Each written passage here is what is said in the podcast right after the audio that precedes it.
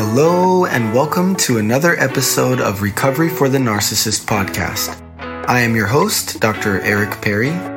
I started this podcast to guide those who believe they exhibit narcissistic tendencies and behaviors to live more mindful, compassionate, and healthy lives. In today's episode, I would like to encourage you to slow down to appreciate the little things in life. It is not uncommon for individuals who exhibit narcissistic tendencies and behaviors to have high expectations of themselves. These expectations can sometimes get in the way of other things, such as spending time with your family, making sure you are living in a healthy and balanced way, or simply remembering to take breaks. I want to take a moment to say I'm very proud of you for being here. Working on yourself isn't easy. It requires courage and effort. Maybe you are here because someone in your family or someone close to you called you a narcissist. Hopefully, they were kind to you in telling you that they want you to work on this area of your life. If they weren't kind, they probably were hurting, so don't take it personally. But be proud of yourself for doing what many individuals who are narcissistic will never do admit that they need to work on themselves. What is most important is that you are now ready to start working on this area of your life, and it's an honor and a privilege to be here to guide you. It is not uncommon for someone who is narcissistic to experience life as though they are the lead character in a movie, and everyone and everything around them is the audience. You might not be as aware of this as you need to be. It's easy to get caught up in the performance of it all and lose sight of the simple things in life. Here's my challenge for you.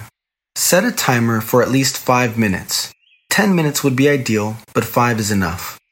Sit in an upright position and close your eyes. Then sit in silence until your timer goes off.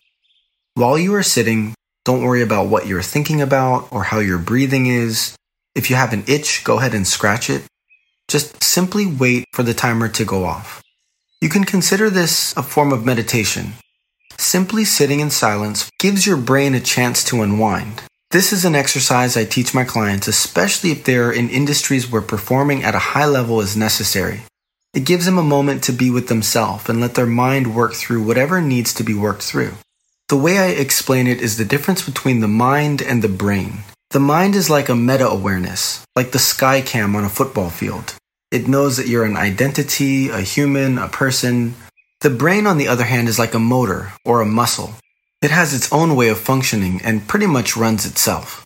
When you take these moments to sit in silence with yourself for five or ten minutes, it gives your brain an opportunity to process what it needs to process, or even prioritize what it needs to prioritize.